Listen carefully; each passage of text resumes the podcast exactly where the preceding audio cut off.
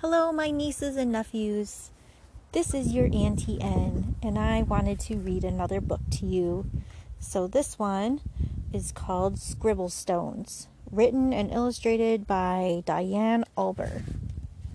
I picked this book because I really like rocks. I've always liked rocks. Even when I was little, when I was your age, I used to want to paint rocks and sell them. So now, I like to study rocks, and I like to read books about rocks to you guys. This book says, to my children Ryan and Anna, who loved to play with a giant pile of stones in the backyard, which inevitably inspired this story.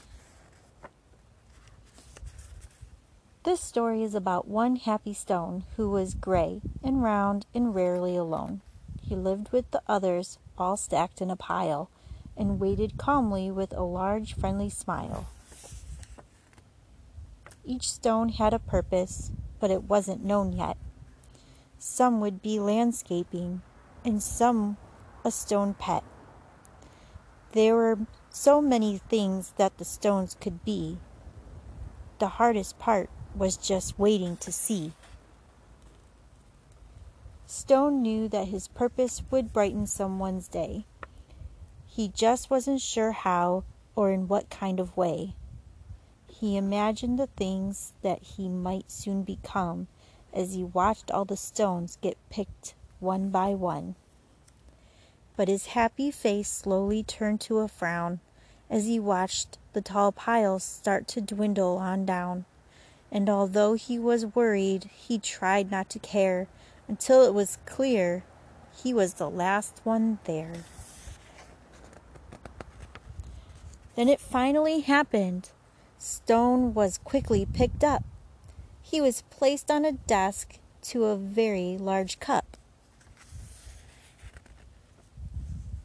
As Stone looked around, he thought, "This is so great," but he soon discovered he was a dull paperweight.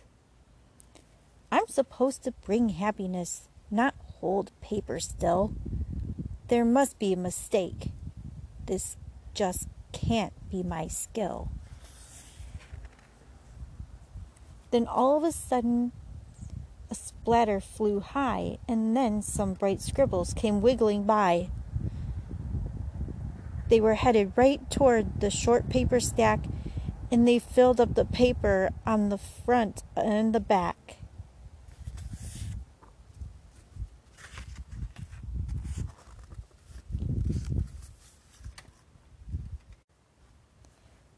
They were all making art. It was happening so fast. Stone feared that the paper would simply not last.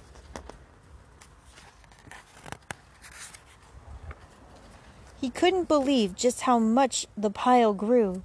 Then he heard a small cry from the fun splatter crew. We knew that this pile was getting too tall. There is no more paper. We have used it all. The scribbles all cried. They now saw it too. This is a disaster. Oh, what will we do? Stone didn't want the scribbles to cry, so he thought of something that they all could try. He slowly rolled down the very large pile and said, "I know how to make you all smile.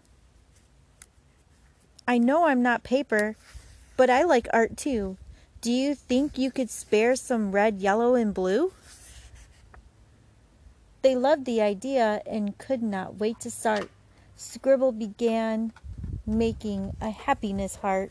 Splatter then painted some pale baby blue. Another scribble added a sunny gold hue. It didn't take long before more stones showed up, and soon the line grew behind the large red cup. To Stone's surprise, he was picked up once more. He had never heard of this happening before. More art was added, and he was on his way to become a small gift to brighten someone's day. Nearby, another stone's journey had begun. He was spreading such happiness and having great fun. Every time he traveled, someone added their art and added their part. Sometimes just a scribble, sometimes fancy art.